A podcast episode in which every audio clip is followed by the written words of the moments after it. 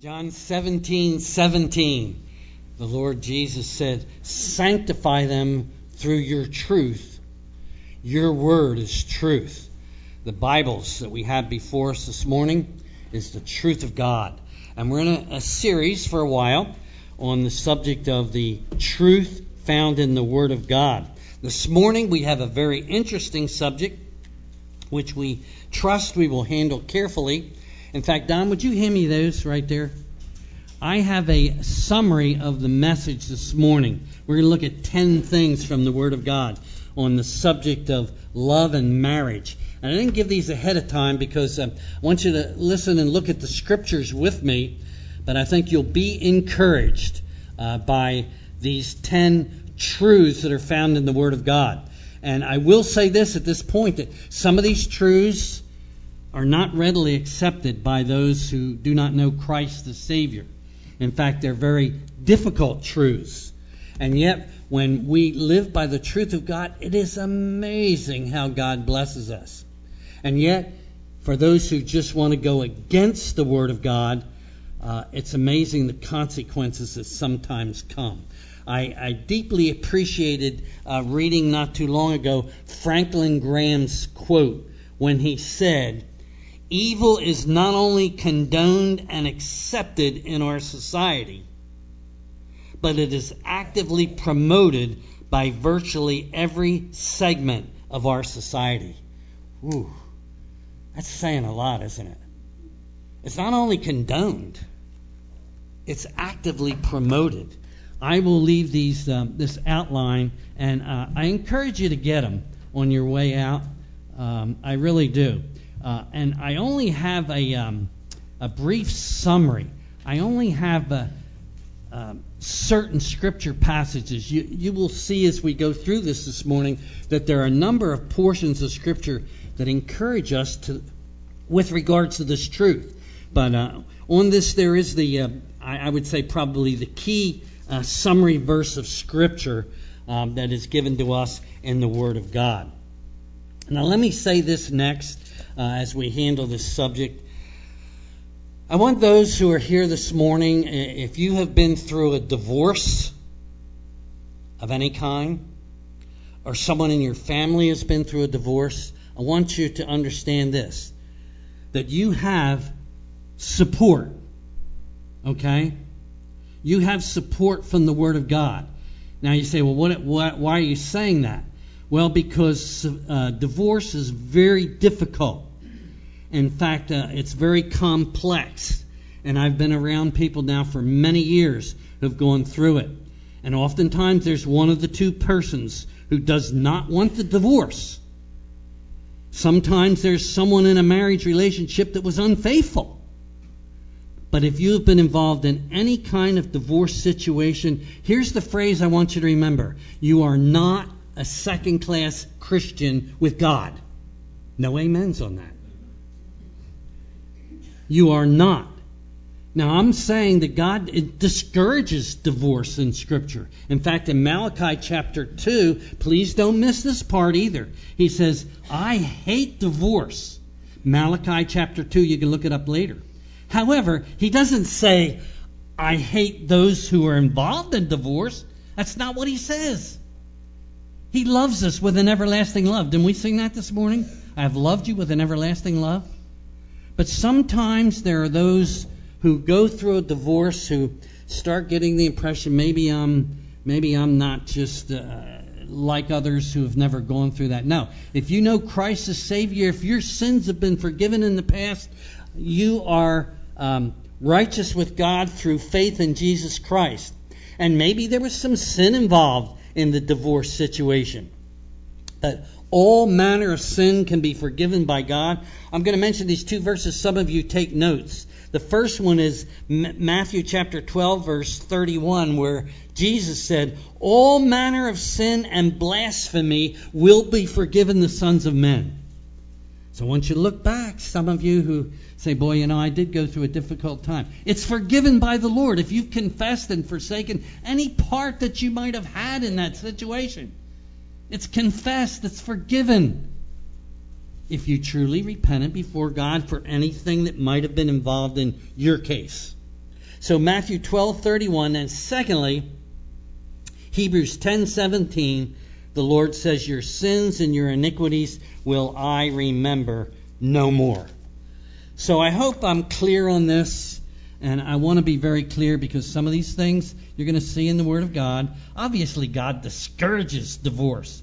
He says, I hate divorce, not the people. Am I clear on that? Can I hear another amen? amen? Very important. And you have support from Christians who understand the Word of God. And sometimes there are people who don't understand the Word of God and um, can become very judgmental. And uh, I, I, don't have anybody in mind here. But I, I, know that I need to be careful. I'm thankful for what God has done in my life. But uh, you who have been through something very difficult like that, please understand. Yes, there are truths in Scripture uh, where the Lord says in Malachi chapter 2, He says clearly, I hate divorce, but not the people. He hates that it has to happen. But sometimes because we live in a fallen world and because we are not perfect people, these kind of things do take place. But again, keep that phrase in mind. I jotted it down more than once. You are not a second class Christian with God. Marriage, what is it? Well, I I wrote out my own definition of marriage, and I think it's the best one I've ever seen. Oh boy, pray for the pastor. But I, I, I do like it. In fact, I wrote it down when I heard a man I heard a man say, "Well, the Bible doesn't really define marriage." I thought, wait a minute, where does this guy get his training? the Bible speaks a lot about marriage. There's not a, just a verse like in your dictionary that says marriage is, but you put some verses together and it's encouraging. Here's mine, and um, I'm thinking of actually having it copyrighted. Now you're going to laugh again. Okay, Don did anyway.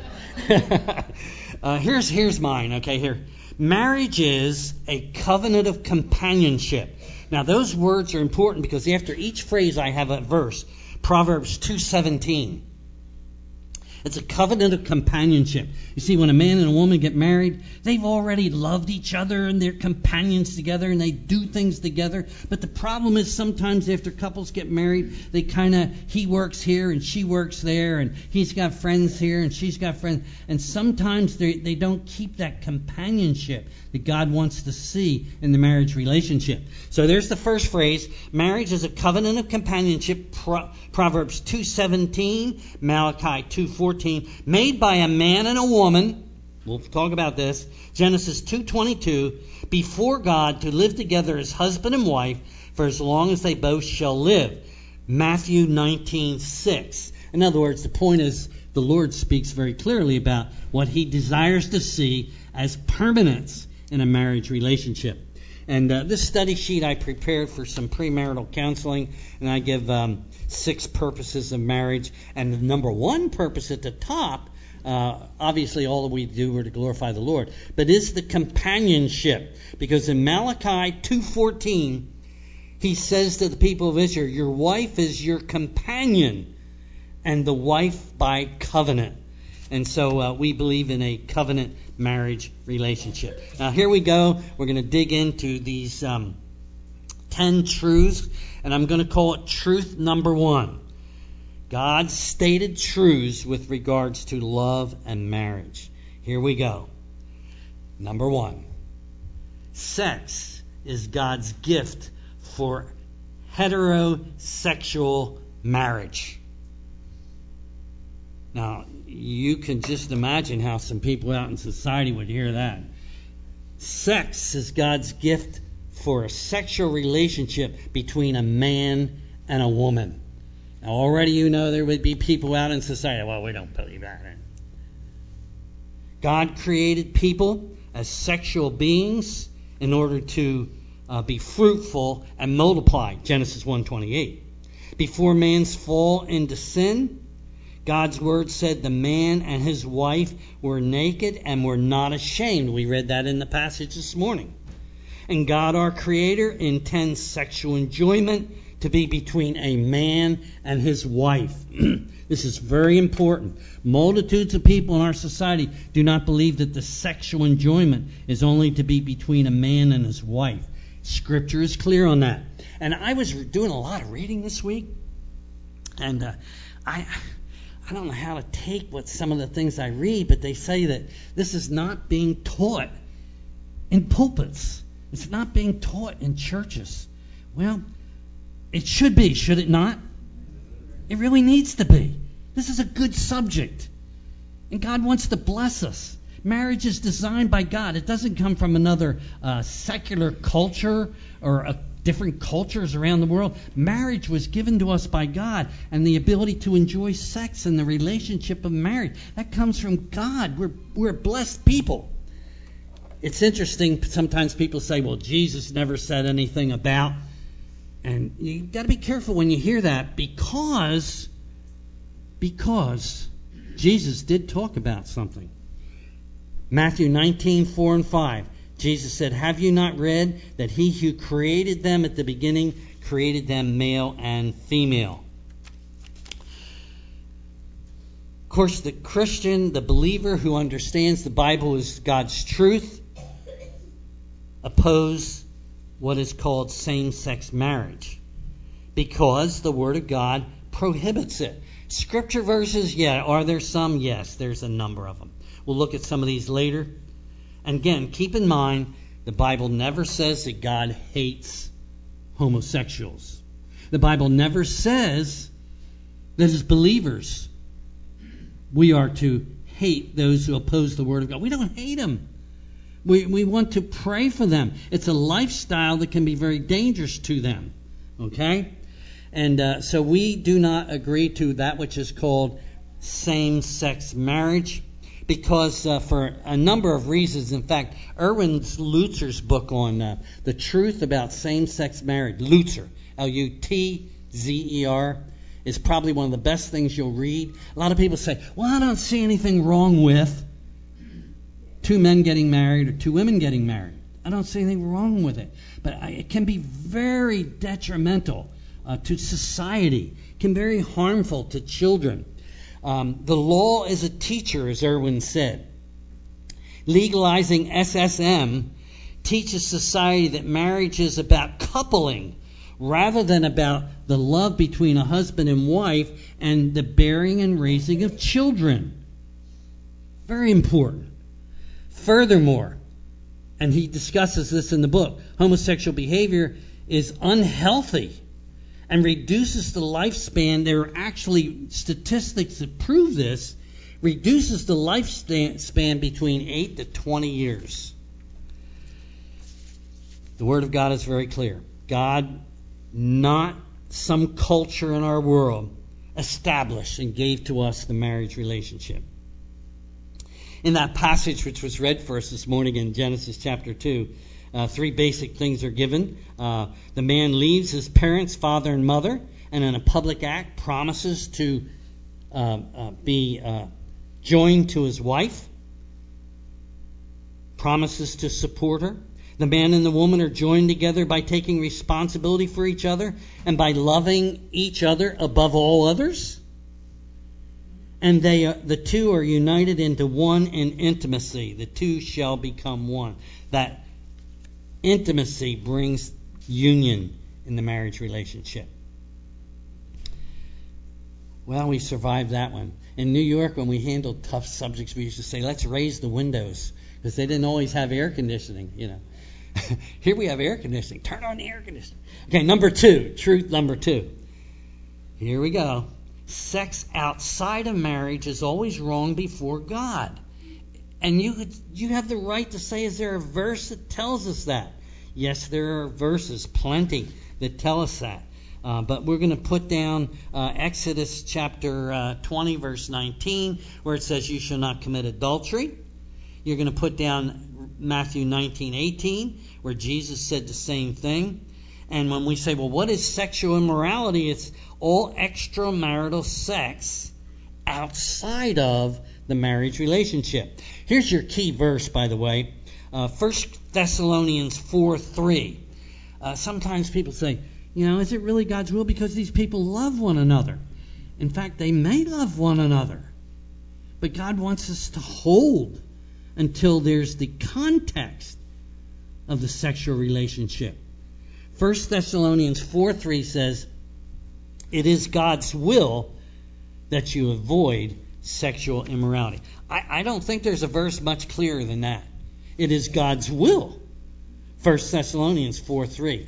And you know, when you're talking with people about, does God want me to do this or that? If you can, and we've had some messages not too long ago, uh, even from some guests, on the subject of the will of God. The will of God is stated in the Word of God. And uh, if you can take a passage like that and you can show it to someone, and let me say this I, I believe that verse is powerful. 1 Thessalonians 4 3. But just giving a verse to somebody isn't necessarily going to change their heart. That's why we have to pray for people who maybe they're outside the will of God and they don't want to do the will of God. Just telling them isn't going to do it. I, I don't believe. I believe, however, the compassion that comes from us for those who may be doing something apart from what God wants them to do, your compassion, your concern, uh, your private prayers. See, here's another, we've talked about this a lot. Now, Satan doesn't want you to believe that your praying is going to do anything. You've heard that before, right? I mean, the effectual, fervent prayer of the righteous avails much. But Satan wants you, oh, you you know, we prayed this morning for our country. We prayed for the division in our politics. Is it going to do it? Just think if more and more Christians would pray for our country. It's amazing what would happen.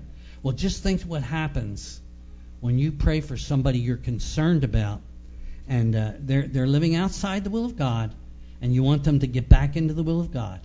Maybe some people in very difficult situations.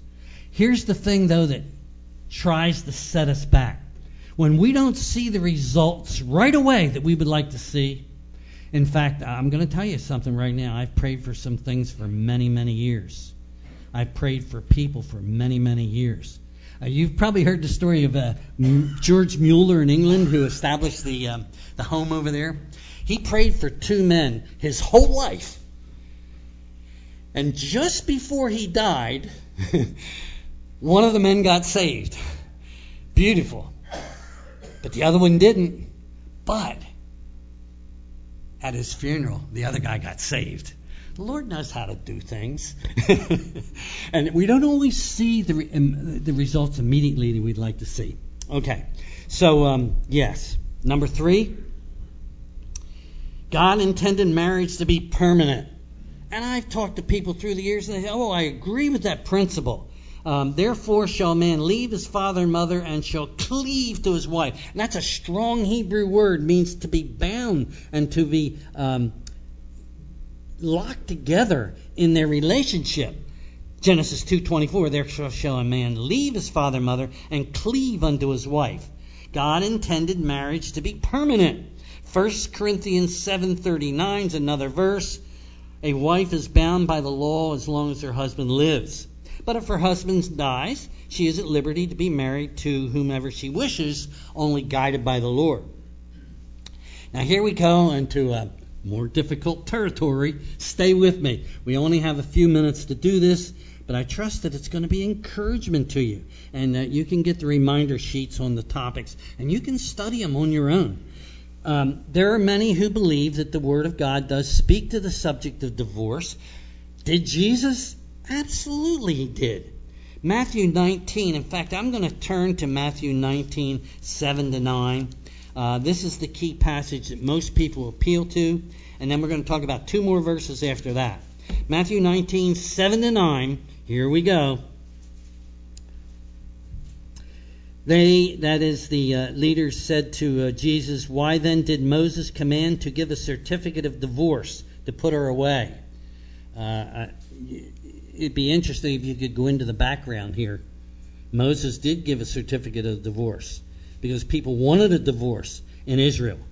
And um, to keep things situated, to keep things um, uh, regulated, Moses gave a bill of divorce. Okay, now watch this now.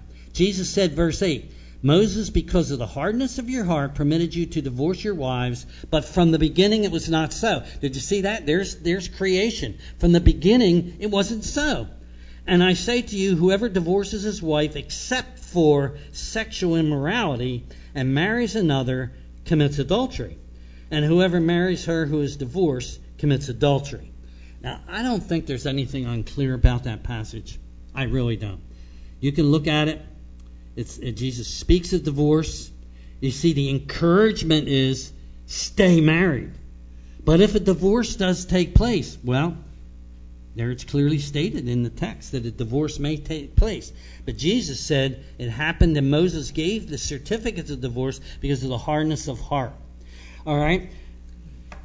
When it comes to the subject of divorce, I want you to remember the three A's. That's easy to remember. Three A's. That's not that company that comes out and changes your flat. Triple A. Okay, so you would say, okay, the first the first uh, reason the Lord says that divorce was allowed was because of adultery. If one individual uh, in the relationship's unfaithful to the other, that's adultery, and that's grounds for divorce. Now, there's two others that are mentioned. I'll give you some verses, and uh, you work these out on your own. The second one is called abandonment. Abandonment.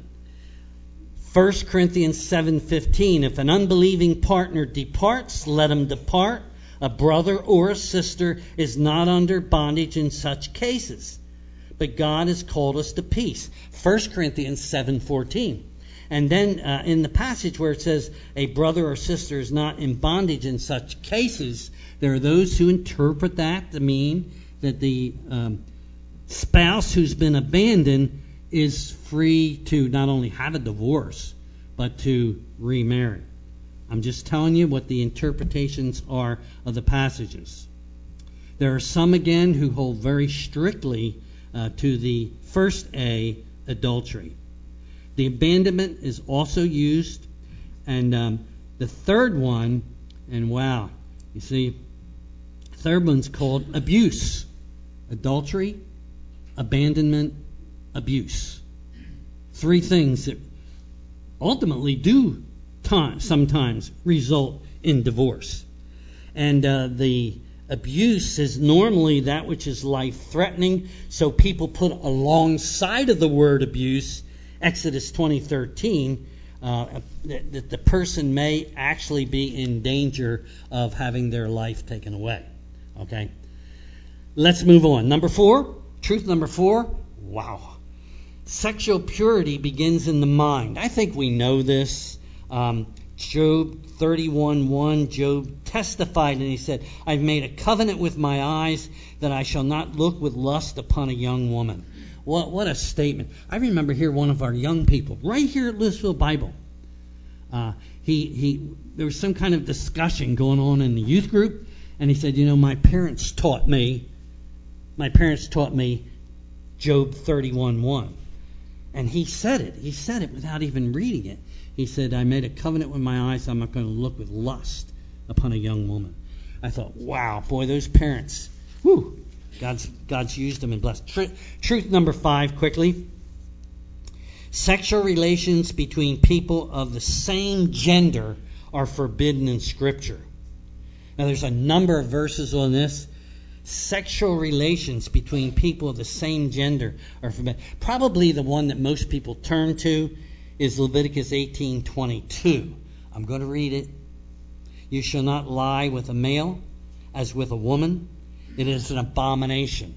Abomination means it's a hateful thing chapter 20 of Leviticus, verse 13. If a man lies with a male as he lies with a woman, both of them have committed an abomination. Is there anything unclear about that? I know what some people say that, oh, that's the Old Testament. Yeah, that's the Old Testament. It's the Bible.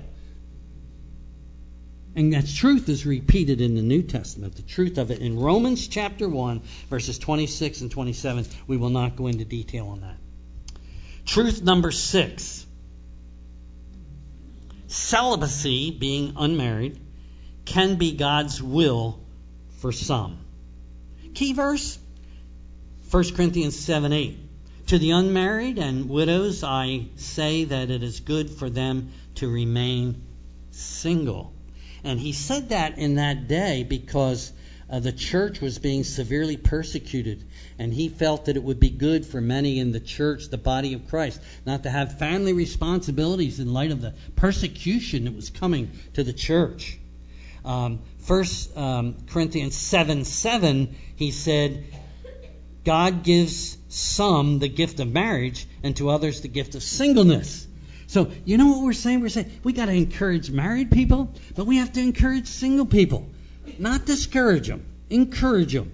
Uh, because the Lord may have somebody down the road for them to marry. We don't know. But we need to encourage, we need to be encouragers. We'll close with that thought. Truth number seven. Wow, I know you know this. We need to hear it. Sexual sin harms those who choose it. Especially, there's strong warnings in Scripture in relationship to adultery. Proverbs 6:32 and uh, 33. Whoever commits adultery with a woman lacks understanding. He who does so destroys his own soul. Wounds and dishonor he will receive, and his reproach will not be taken away. Wow. Boy.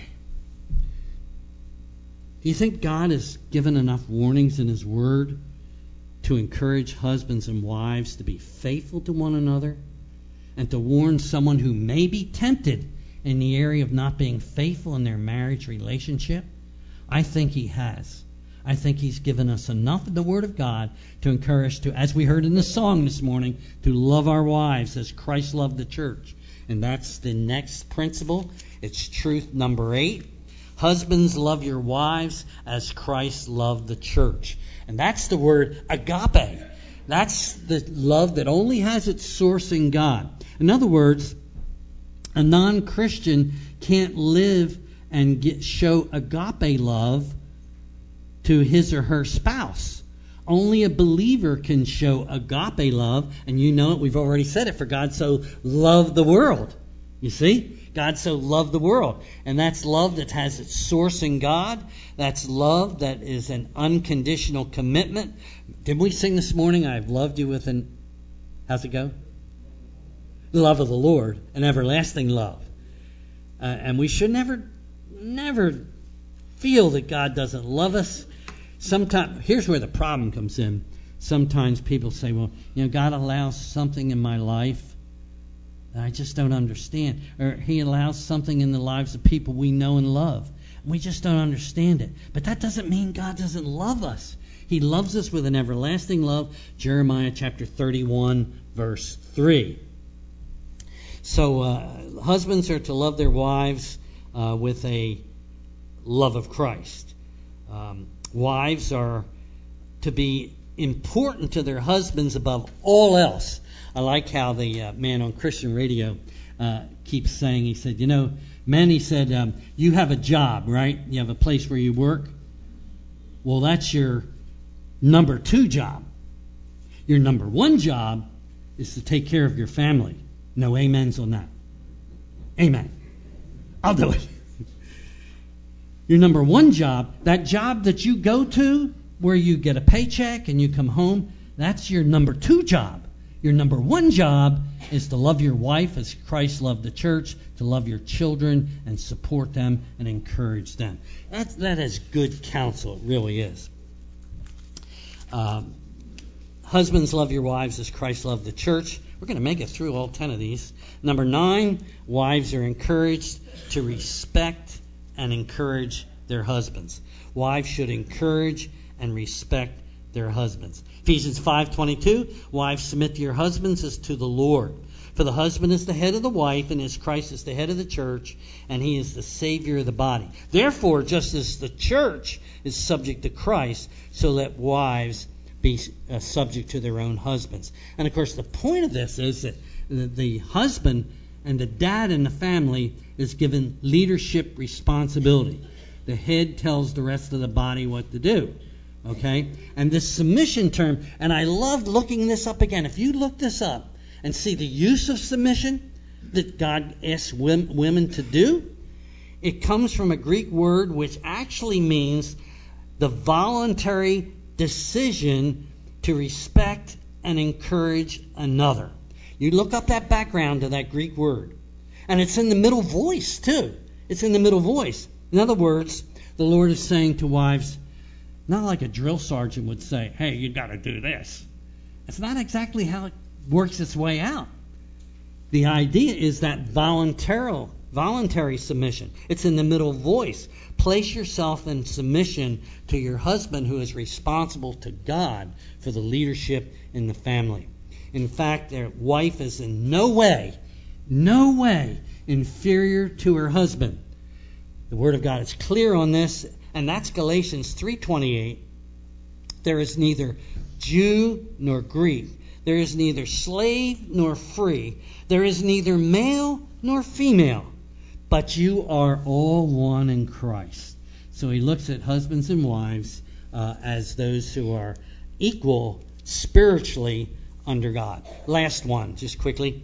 Uh, when conflict arises in a marriage, the goal was always to resolve it. Now, uh, this this list, you said, where'd you get that list from? Well, I got a list from somebody else doing a study, but I revised it. I put my own scripture in it, and I believe these truths are found in the Word of God. You can get that on your way out this morning.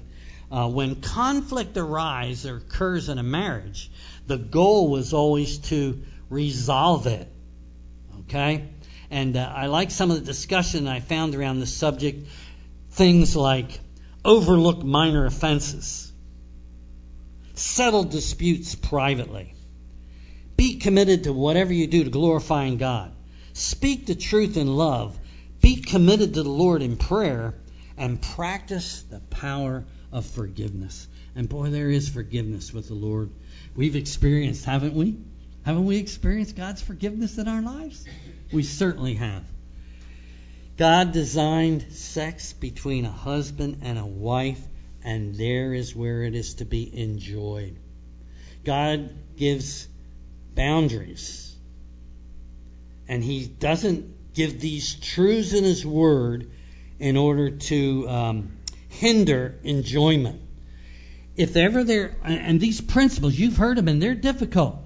They're only there to bring blessing into the lives of those who will do things His way. That's very important that we hold to that truth. Vitally important. And uh, furthermore, God wants us to remain true to one another and faithful to Him. Psalm 119, verse 9. How shall a young man cleanse his way? By taking heed to the Word of God. You know, there's nothing like your time in the Scriptures. You may say, Yeah, I do it every day. Yeah, and God wants to bless you for doing it. He wants to encourage you for being in His Word. Let's bow in prayer together.